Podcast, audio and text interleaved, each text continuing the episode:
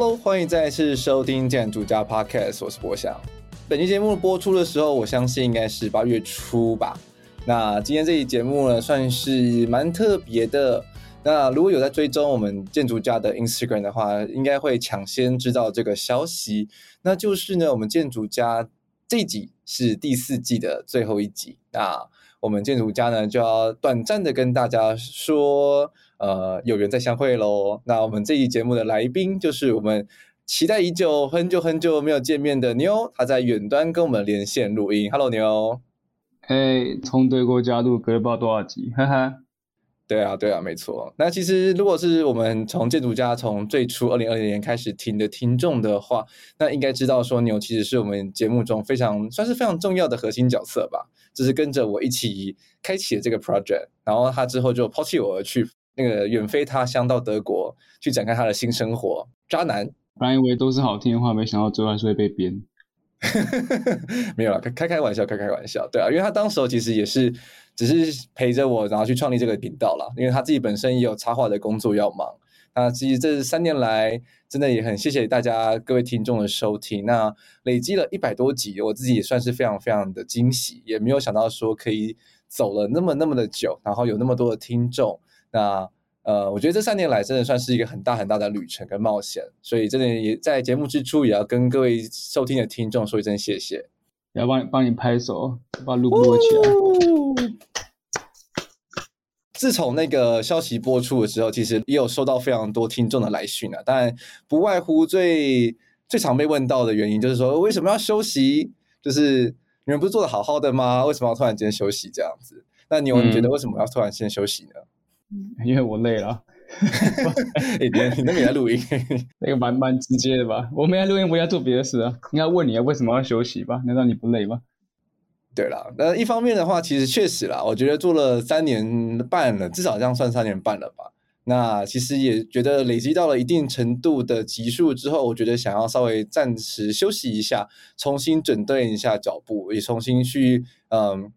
吸收一些新的知识了，因为不然的话就觉得说，好像每期节目可以给来宾的反馈好像都差不多。那我觉得这样子的对台人来说，就是感觉厚度上或者是知识量上面好像少了一些些，所以想要重新去整顿自己，多多学习一些新的知识。对，我觉得是时候 detach 应该是是不错的。对啊，对啊，我觉得就是阶段阶段吧，就是有时候稍微休息一下，然后重新呃去。思考一下，看能怎么样做出一些新的内容了。我相信听众听了三年之后，其实应该也会期待说会有些新的内容。对，那第二个原因不外乎的话，其实就是嗯，荷包上要稍微休息一下了。因为做个节目累积三年下来，其实很就是因为我们其实也没有真的说实在话，也没有。很多很多的赞助了，我们也不像那些主流节目说每集节目都有广告植入啊，或者是有很多合作的单元。那每集节目其实对我来说都是一部分程度上的金钱的支出吧。对，那当然因为我是做的很开心啦，嗯、所以我就觉得无所谓。但是就是，嗯、呃，今年确实有感受到经济比较萧条的状态。你你刚才把以后都改成那个什么，不知道是不是可以做成付费听，哎，付费收听。对啊，我不确定诶。如果大家听众听到这一集的时候，觉得怎么样的处理会比较方便？那起初的话也是觉得说想要向国外学习了，就是可以从广告那边去赚取大部分的收益，然后去支撑这一块的支出，这样子。嗯，对。那当然很重要，很重要的话，其实也是听众们可以多多抖内我们啦。虽然说这是最后一集，但是我相信也不会是真的这个整个系列的最后一集。所以大家如果听到这一集的话，也欢迎就是马上点开本期节目的资讯栏，里面有个抖内连接、应援连接，欢迎大家在最后一次的抖内我们弥补一下上半年的亏损，这样。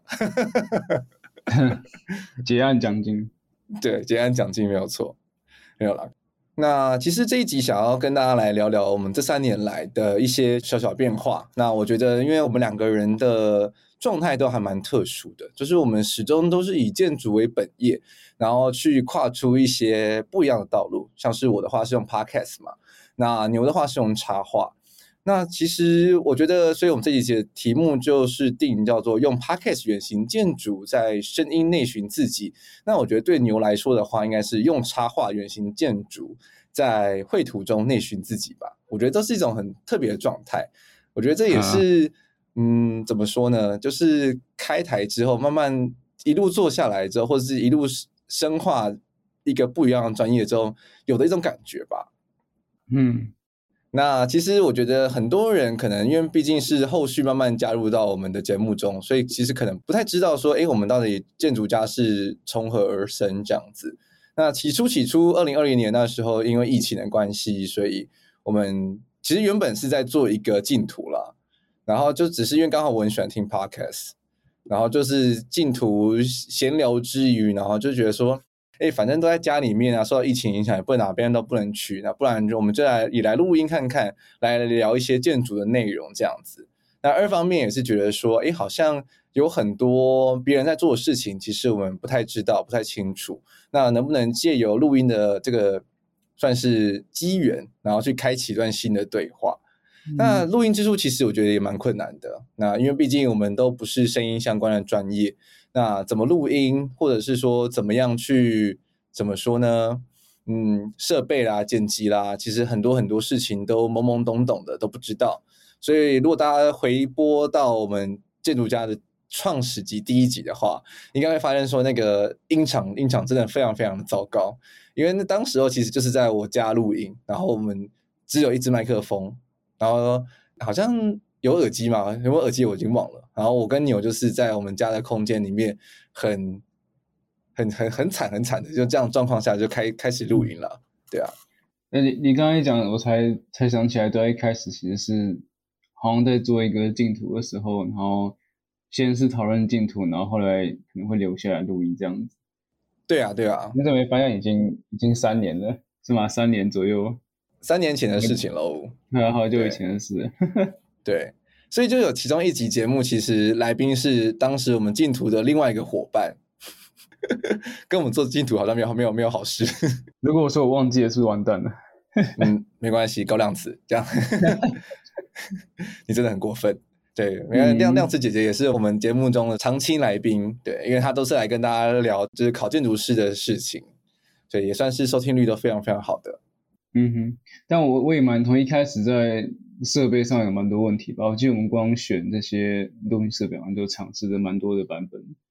然后，我觉得我们是不是还呃很手工的做了一些好像像隔音墙的东西？对，记得吗？对，我记得。你还留着吗？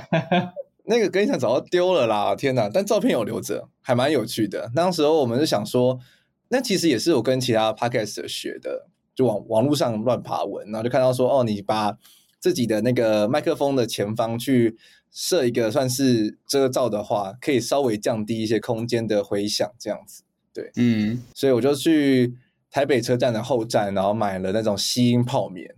然后就是粘在珍珠板上面，然后就是变成是一个模型的这种板子，就每次在录音的时候就把它放到桌子上，这样子去形设一个小小的录音小空间。那个是不是好像蛮轻的，会一直被风吹掉？就是不能开电风扇啊！啊，对对对对对，热死！对，所以然后这样，当时候我们家的冷气有这种旧型的窗型冷气，然后所以也不能开冷气。然后为了不要有旁边的一些车子的声音，所以我们也会把窗户关起来。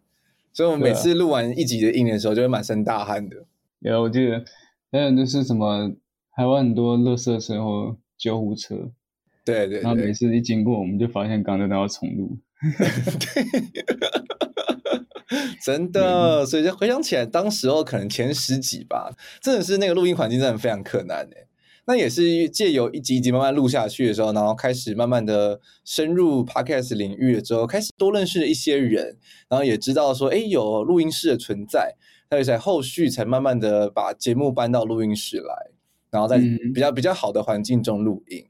那其实这一路上也真的非常感谢非常多的合作单位了，那就是一路的拉拔我们这个节目长大，像是从最初的台湾建筑杂志嘛，然后后续也有台湾主会，然后像这几年的话，其实就真的蛮多元的，比如说像摄影中心、中泰，呃，很多的出版社的一些合作，那其实都觉得说在这一路上其实受到了很多贵人的帮忙，然后让我们的节目可以不断的不断的有新的尝试，那其实。我也很好奇，像是牛，就是在我们这个录制节目当中，对于哪一集节目是最有感觉的呢？反正我也没也没录太多嘛，所以可以选的其实也不多。对，那哪一集呢？我记得有一集我们在在看这个他自己他拍的《Playtime》这部电影，是，就是有呃蛮经典场面，就是有一个非常多 cubicle 的办公空间，然后到底自己从这个这不是阳台，不知道什么走廊上面看下去，这个很经典的画面。我觉得那一集，因为说真的，现在回去看，其实就蛮像电影赏析的，就是反正我们看，然后我们再来讨论。但因为那个时候我们其实有尝试，也是在前前期的时候想要尝试一些节目中特定的 program，比如说你原本我们有这个所谓的新闻室，就是因为录音关系，就我们要就要慢慢拍，因为我们不能及时播出，我们都是要呃两个礼拜后才来讨论两个礼拜之前的事情。对，那另外一个就是这个是要属于电影或者是一些呃文章书籍等等的一些赏析，一方面我觉得蛮契合。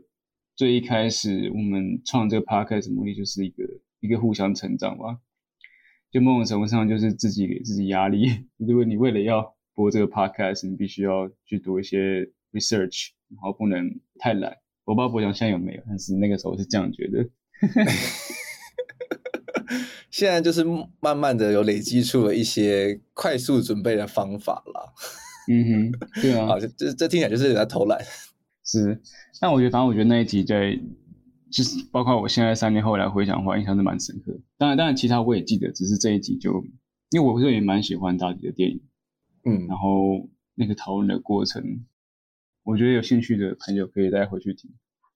那集真的要花非常非常久哦，因为但是那是第几集啊？其实我已经忘记了，数字我肯定是不记得，但我记得反正就是我们，因为我们也没有说坐在一起。一起重新看这部电影，而是就是我先看，然后你再看，然后我们再找时间出来讨论。因为我觉得蛮蛮符合斜杠做 podcast 的理念吧，就是大家都是、嗯、也不能说挤时间出来，反正就是因为大家 schedule 不同，但是我们都有办法找出自己的空档，然后来呃 catch up 这些 workflow，然后再找个共同时间出来讨论。就这样的工作模式，我。在这一集上面，在答题这一集上面是很完美的被操作的，这样。嗯，确实确实。现在回想起来，当时候其实有做了很多不同的尝试啦。那其实也有陆陆续续的跟很多不同的呃行业开始去呃算是 fit 这样子。那也是因为开始做 podcast，有认识到了很多不一样的 podcaster。那其实就有会有机会说，诶，像是我自己印象很深刻，在早期的时候，其实有跟那个。治疗师的便利贴，他们节目已经停更了，但那时候算是第一次跟就是我们不同行业的人去聊。然后当时候我们聊的主题是公园里的罐头童年，我觉得这个题目，我觉得当时候也还蛮令人印象深刻。那是第八集，二零二零年六月播出的，嗯哼嗯对对，因为当时候你有有在进行一些幼儿园的设计嘛，所以对于一些就是游具类的东西，其实算是有研究。那所以就是他们治疗师便利贴，他们两个都是呃物理治疗师。那他们就是会来跟我们提问说，诶，为什么很多的公园啊，城市公园是设计成这个样子？然后除了罐头邮具之外，那是不是有还有其他的邮具的可能性？我觉得那一集也算是学到蛮多的，嗯、因为为了录那一集，我们两个彼此也算是各自去做了很多很多的功课。那因为因为其实像像这种议题，就是它。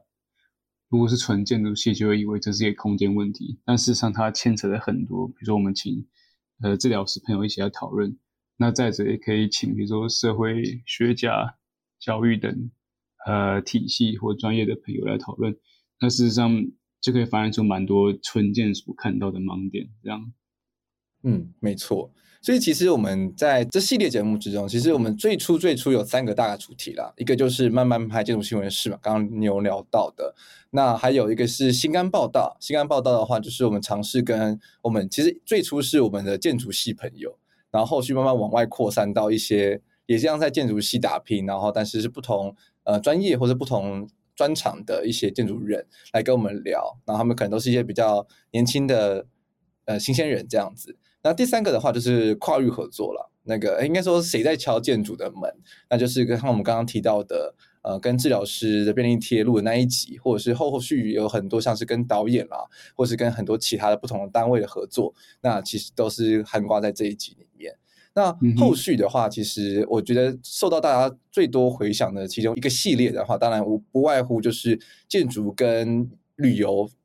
呃，产生挂钩的那个系列嘛，那就是我们跟德珍、静姐还有耀先录的《欧游记》，然后一共有八集的节目。那我相信这也是大家非常非常喜欢的内容，因为大家其实对于旅游这件事情，我觉得算是非常非常热衷啦。尤其是建筑人，就是肯定是很想要呃到处玩，然后到处去看不一样的世界中那些知名建筑物。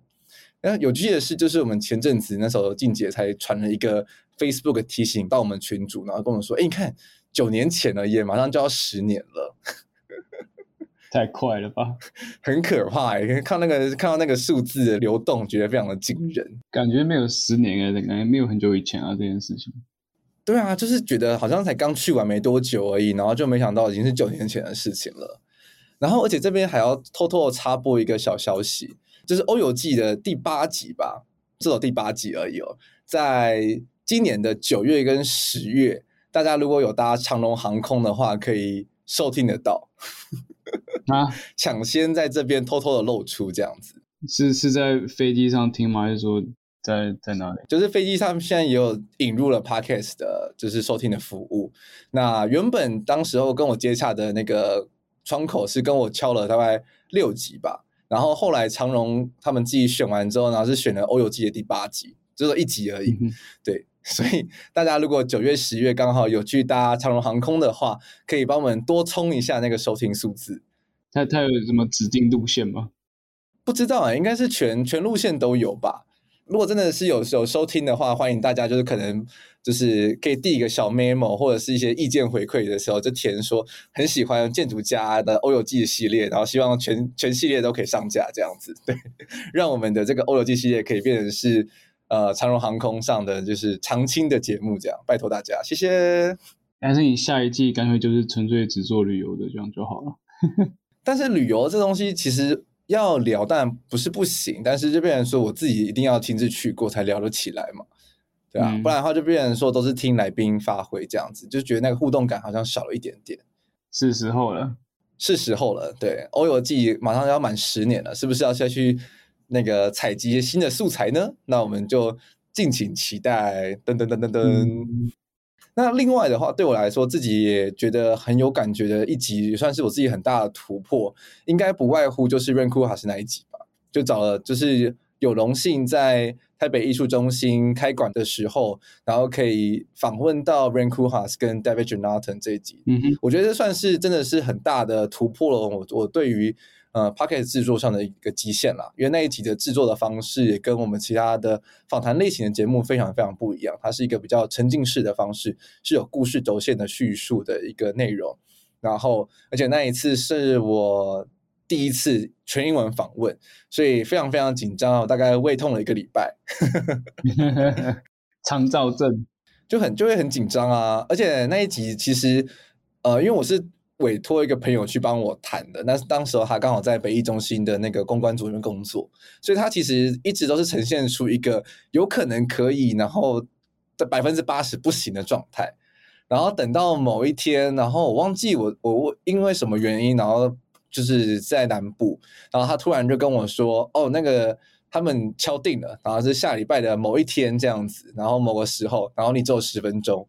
嗯哼，对，然后我想说。天呐，敲到了耶！然后居然走十分钟，但是我还是超级紧张的。所以真的好家在当时候有我的好制作人 Max，然后帮我去统筹了，就是这些设备，然后让我们可以用比较轻便的方式，然后到他们指定的地点，他们的办公室会议室，然后就是很快速的时间架好那些录音的器材。但也很幸运啊，当天录音的时候就是不是走十分钟，然后是有三十分钟，对，然后所以就是可以把。一段对话比较完整的就是对谈下来这样子，然后那集处理上其实也花了蛮多心力的，因为毕竟是全英文，然后因为是荷兰式的英文，其实我自己的翻译功力也不到位，所以也有请了翻译去协助制作，然后翻成比较正统的中文，对，然后我们再借由梳理把它变成是一个有故事性的呃节目的节奏。但那一次的访谈呢，也很开心可以刊登在台湾金融杂志上面，所以算是不管是在声音上或者是文字上，其实都有露出这样子。对，嗯哼嗯哼。那阵子录完那一集的时候，就觉得有种好像被抽干的感觉，就是一时间三三十都不能录。你说明显看到你走到最高峰，然后就对对对衰落这样子，对，累死，真的。所以回看起来这三年，其实我们我觉得我跟牛其实彼此都有非常多新的尝试了。那我们在 Pocket 这一块的话，就是尝试了很多不同一样的主题，然后也接触到了很多意想不到的人，然后都觉得万分的感激。那我也想要问问看牛，就是你这三年有什么样的新的尝试？我我的尝试当然都跟 Podcast 没有太大的直接关系，因为刚刚我像一开始有讲，我主要是做这个插画或平面艺术的。对，如果要要。这个 reflect 三年前跟三年后的状况哈，我觉得最大的差异应该是我这几年把蛮多重心放在做这个所谓的拼贴，如何去融合建筑的拼贴，就蛮蛮蛮多作品其实后来都蛮直接跟建筑有关系，比如说呃西部设计的大洋图或是一些建筑的工程图，那我就直接改用拼贴或是更艺术的方式来做，那我觉得这个。这个成长对我也蛮重要的，因为原本的创作方式是偏电绘，虽然我现在仍然有在做电绘，但是一开始我一直还是很 self debate，说怎么样跟我自身所学或者是背景有更大的契合度。那因为一方面做电绘的时候比较偏在做商业的 commission 或是委托，所以就很难达到。但当这三年内开始认真去思考拼贴跟建筑如何去整合，然后发现的在从建筑制图上面这个角度切入之后，我个人觉得就是按他们讲，嗯，你可以说德文啊？干嘛说德文？德文应该没有这个这个字，就算有有我应该也不知道。就那什么那什么芦梗在喉嘛，就是食道终于通了，或者是。终于呼吸到新鲜空气的，就是心中的一个一直很大的疑惑跟困难，就是好像被解开。所以现在现在创作的时候，基本上就不会有太多的自我辩证在里面，然后反而就是很越来越能够看清吧，看清或者是逐渐摆荡出自己想要走的那个方向。嗯，对啊，挺好的耶。而且像是你也有陆陆续续有蛮多作品都有获奖的。那我记得，我们像我们录音的此刻的话，我记得你好像也有一篇文章刊登在杂志上。是，这这三年也蛮长。我觉得是不是一离开台湾之后，大家才想起我，然后才说，哎，要不要来就是杂志做一些专访之类的？确实这，这三年有两三个或三四个，记不太起来，蛮多国内非常好的杂志来找我做一些专访。那 again，他们我觉得会会找我做专访，也是因为就是在插画跟建筑上的实践，因为我并不是只是做建筑，而是有把一些呃平面艺术的方法做结合。那可能因为我刚刚说我自己也感到就是蛮有成就感，而且发现了呃自己想要的方向，可能这个努力也有被这些编辑们看到吧，我觉得是不错的。嗯嗯，我自己非常印象深刻的是你在出国前的时候有办了一个展览。然后你当当时候的一个系列作品，我自己很喜欢，就跟那个有山山有关系的那一个。是是是，山的碎片一直以来都是一个，我自己就是已经叫它 masterpiece，就是我已经无法再，I mean，当然可以再做出做出其他 project，但是那个一定会是就是人生履历上非常重要的一个作品，就是用素描铅笔呃跟部分炭笔画的一个 comic 一个小漫画，对吧？他在。这三年内，基本基本上就是继续代表我去参加一些奖项吧。去年还是今年就获得那个法国安古兰漫画节呃数位竞赛入围的一个殊荣。但我觉得三十碎片不会就停在这边，因为基本上说故事这块的话，我个人觉得我蛮在行的。那接下来应该也会做更多的像三十碎片一样的连环漫画。哎，基本上我已经。我已经有一些想法了，但只是还没有去实践。这样，我很期待。对，那如果大家想要进一步的知道更多牛的插画的一些消息的话，都请马上点开你的 Instagram，然后去搜寻那叫什么牛吗？N I U 对啊，Illustrator 对。就可以找到他的 Instagram，然后去看到他的更多的作品。然后他有任何的新的动态，或者是像是刚刚他提到的一些他用拼贴去创作的一些建筑大样图，都可以在他的 Instagram 上面找到相关的图面。我觉得都非常有意思啦，就是会变成是用另外一个角度去看我们平常自己在工作上很常见到的大样图这个东西。嗯哼，对啊，啊，你怎么不说说你嘞？我觉得我刚刚说 Rain Koolhaas 那个就算是我自己。就是近这三年来的 masterpiece 啊，没没有了，期待期待落空是这样讲吗？没有啦，会吗？会期待落空吗？应该还好吧。嗯，应该是说其实一直都有很多想尝试的事情啦，但是因为就变成说自己其实也也是有一点心有余而力不足，就是比如说像是一些，其实有也有上次我去演讲的时候，就是刚好在场的一些学生，他是。建筑家的听众，然后他就是有问说要不要办 live podcast 这样子，嗯，其实也不是没有想过，但是真的是因为筹划一个这种实体的活动，其实会需要非常非常大的心力啦。你说那个你一直跟我讲到一直被我回绝那件事情吗？对啊，没有错，对啊，不是啊，因为我真的是没空啊。你自己那时候问我那段时间太忙了，而且我们之间要克服时差还有远距这个问题。是啊，是啊，没有啦。那另外一方面的话，就变成说，可能你刚好有回台湾的时候，然后可能就是可以去做一个像这样子的尝试了。因为确实我自己一个人要去撑一整场，我觉得，嗯，我还是会担心啦，不够火候这样子。对，所以还是会希望说可以拉个一个熟悉的人一起去帮我壮胆。但但我我我个人觉得，像你刚刚提到说，你这几年也逐渐参加一些，不管是展览或是发表会的时候的参加一些呃 public lecture 的部分，我觉得也很好。而且我觉得真的很真的很适合你，对啊，所以今年的话就很开心，有受到呃三间学校的邀请，就像是文化，嗯、然后淡江，然后跟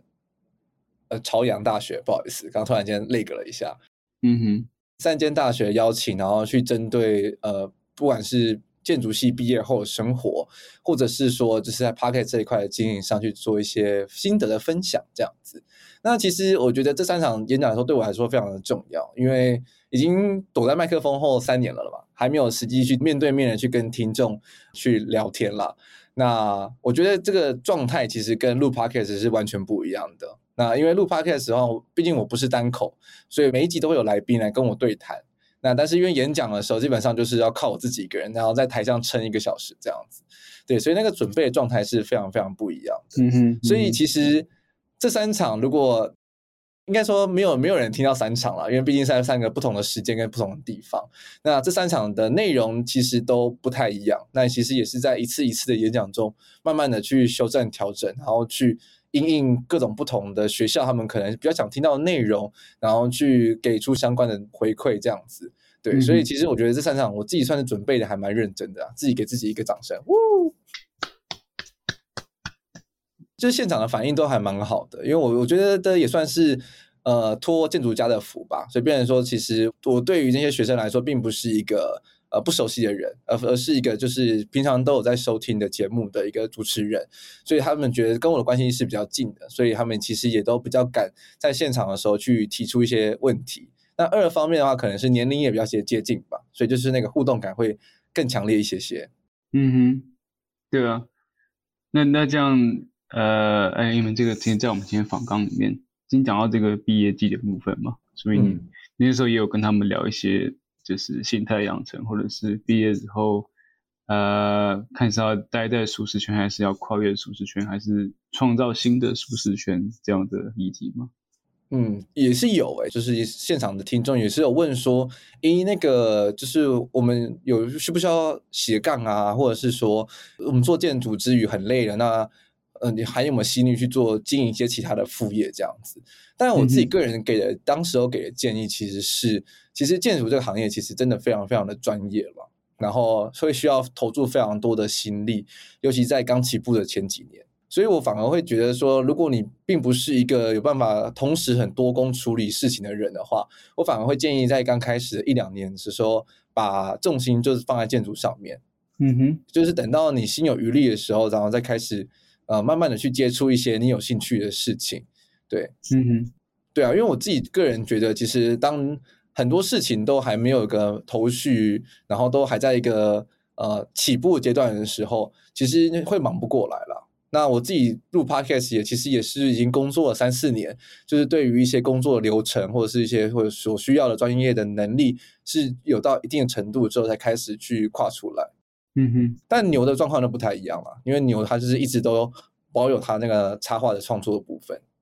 那你你你怎么觉得呢？插画，我觉得我前面已经讲蛮多的。我觉得我现在可以再分享是，因为其实就来德国之后，也有一些朋友从 Instagram 或 Facebook 也问过，说就是一些留学的建议嘛。I mean，然后或者是呃，反正作品集或者是 recommendation 帮忙看那种事情，就也蛮多的。但我只是在想，就是其实有时候我觉得我们都太急着跨出舒适圈，就像博翰你刚刚讲的，其实我觉得毕业后一两年内，纯粹只是在维持或是一个线性的发展、水平发展，我觉得是没有太大问题。尤其是针对留学这件事，我发现大家会有点太太焦虑，说：“哎，我是不是应该要在 I don't know 二十三岁、二十四岁、二十五岁就要赶快出来去那个名校之类的？”因为我的朋友其实年纪都比我大蛮多的，就是即便是现在 年纪还是比我大蛮多的。很多人都是大概呃三十岁、三十初，或甚至三十中，然后才来念一个新的 degree 之类的。那我个人也蛮越来越呃在意所谓的 affordable 呃 study，就是年轻人缺的就是钱嘛，对不对？但但我觉得这也没有说一定要说。怎么样去很快弄到资金，然后呃花比较多的钱去很快的去追求这个学位？我觉得步调其实可以放慢，就是你可以真的就是先在台湾工作或者怎么样。有些人可能就是哎在考建筑师嘛，这个不是蛮常听到的一个一个 approach。对，那或者是只是先认识台湾建筑系毕业之后业界是如何操作，你有一些基本概念。那也许这个时候你可以呃也有一些资本，那等到大概 I don't know 二十末或者是三十初的时候，你再来说，哎，去国外不管是游学或者是开拓事业，或者是呃追求新的 degree，我觉得事实上都是就是不用不用觉得太 guilty，或者说好像慢了一拍这个样子。对，嗯，真的也真的，因为确实我之前在。美国游学的时候，其实就算是大学哦，还是会有一些人，他们可能是可能工作一阵子再回去读大学的，三十几岁，呃，三十出头、三十中等等，甚至四十岁的也有。嗯哼，所以我真的觉得，其实我其实一直来一来有个观念啦，就是并不是为了学位而而去读书这样子。对，我反而会觉得说，不如好好想一想，到底自己需要的是什么，或者是想要的是什么。那我觉得会更具珍惜，就是你这个样子的学习机会或那样子的空间。而且你当你已经认识到自己有所不足的时候，你其实反而更有办法去找到相对应的资源，然后跟去提问，嗯、或者是去加强你所不足的地方。我觉得这都还蛮重要的。嗯哼。那跨出舒适圈这一点的话，我觉得其实也还蛮重要的啦。那只是说要怎么跨嘛。我觉得很很多人在毕业后会很常遇到的一个问题是，会觉得说，诶，自己身旁的朋友好像就是都走建筑圈的人而已。那或者是说，有一些人可能想要找另外一半，然后但是就是，诶，身旁的人都也都是建筑圈的人这样子。对啊，所以或许就是像是像我跟牛这样子，有一些不一样的副业的时候，就是你有办法去认识到一些不同圈子的人，就还蛮蛮有趣的啦。因为像我现在就是有一群非常好的 Podcast 的朋友，对，然后。也是因为借由这群朋友，然后就认识了我现在的另一半，这样子，所以就还蛮还蛮幸运的，对啊。嗯、那我相信牛也是借由就是在经营自己的插画品牌的时候，其实应该也算是有接触到了很多插画界或者是不同不同领域的人吧。有啊有啊，因为我刚刚也其实也提到就是视野这件事情，我觉得就是我个人当然觉得说，就是你越越年轻能够提升视野是越好，但是刚刚提到这个 affordability 就是。经济能力，或者是不管各种因素，一定没办法每个人都能在很年轻的时候就能开阔这个视野。那刚刚像我想讲这个，教教看其他呃专业圈的朋友的 podcast，那我这边是比较多是，不管是纯艺术或者是平面插画类。刚刚更前面提到这个所谓欧游记，其实我也想再拿出来讲，就是旅行这件事情，我觉得也是一个很好，虽然可能短暂，但是它是一个蛮好的去试试看其他，呃，不管是生活环境或是 culture。还没你在旅行一定会遇到朋友嘛？我记得你们就有提到说，你们不是去了别人家，被招待去别人家，不去了别人家。哦，对啊，落地的人马上就被一个很特别的那个荷兰的夫夫妻，然后就拉去他们家吃面这样子。是是啊，我我觉得这个就是一个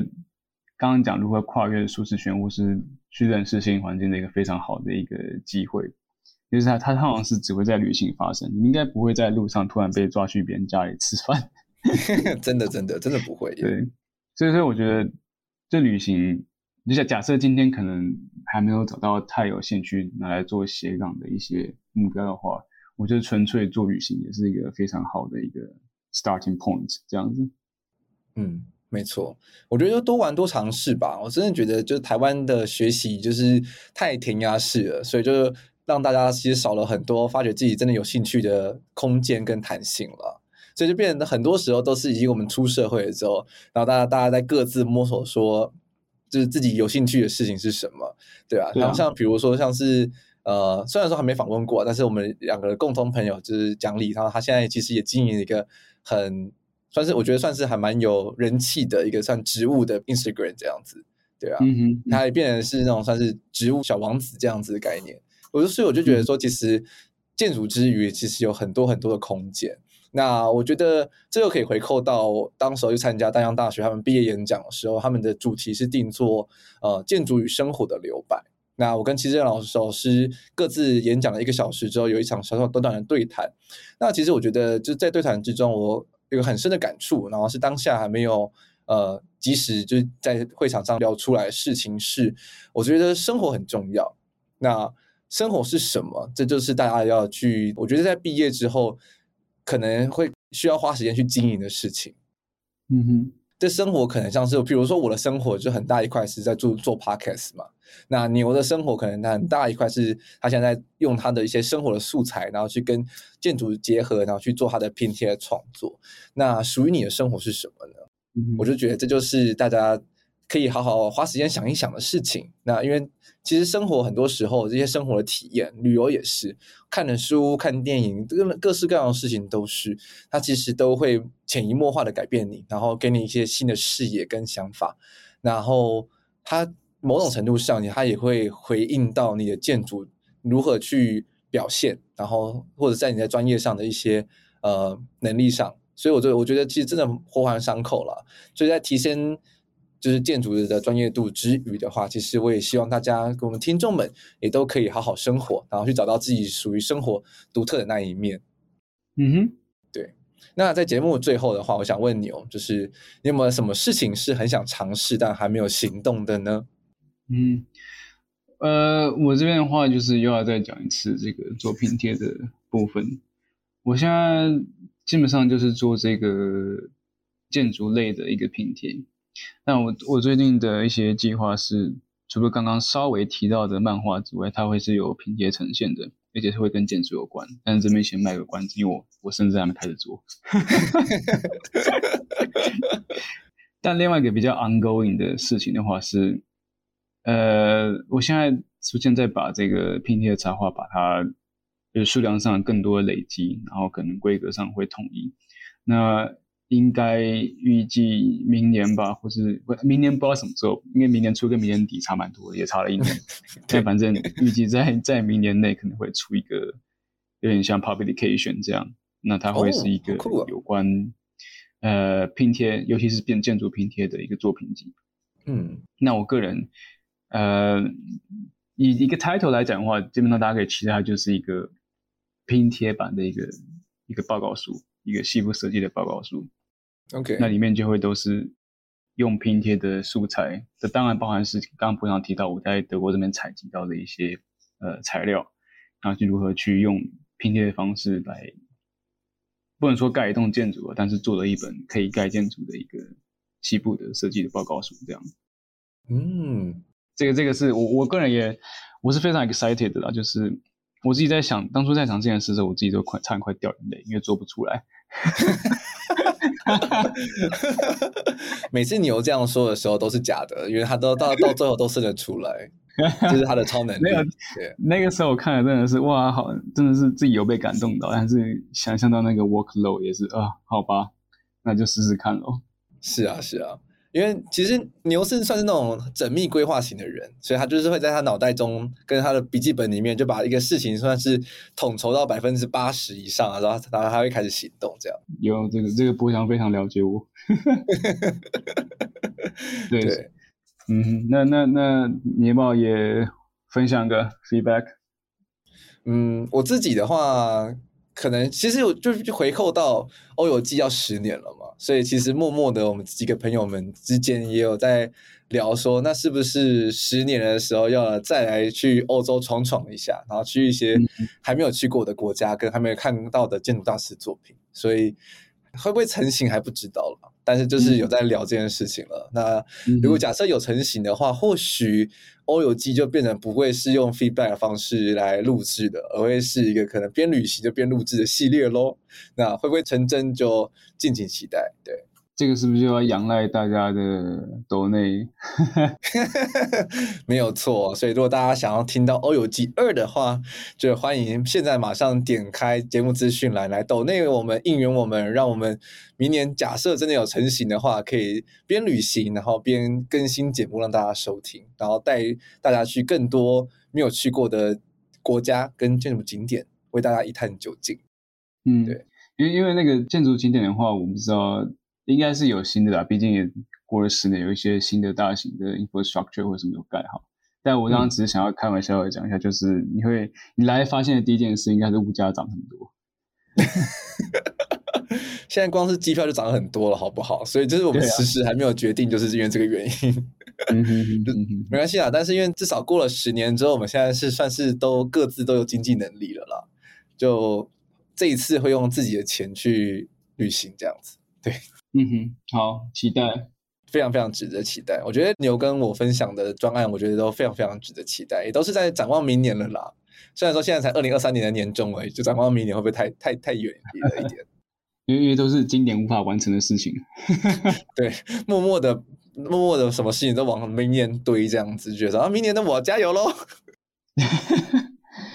这样这样也也算负责任吧，反正是给自己，而不是给别人。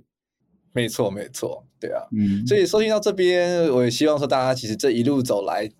总共有一百三十一集，对，真的非常非常谢谢各位听众一路上的收听，然后给了我们很多的 feedback，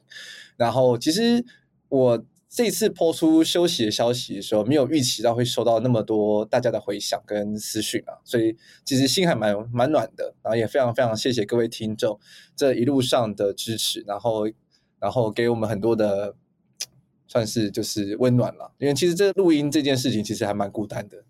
对，然后创作这件事情其实也是一个孤单的过程，然后但是因为有各位一路的相伴，然后跟各位一路的收听，然后就觉得这三年来其实过得很充实。对啊，快快哭了，完蛋了，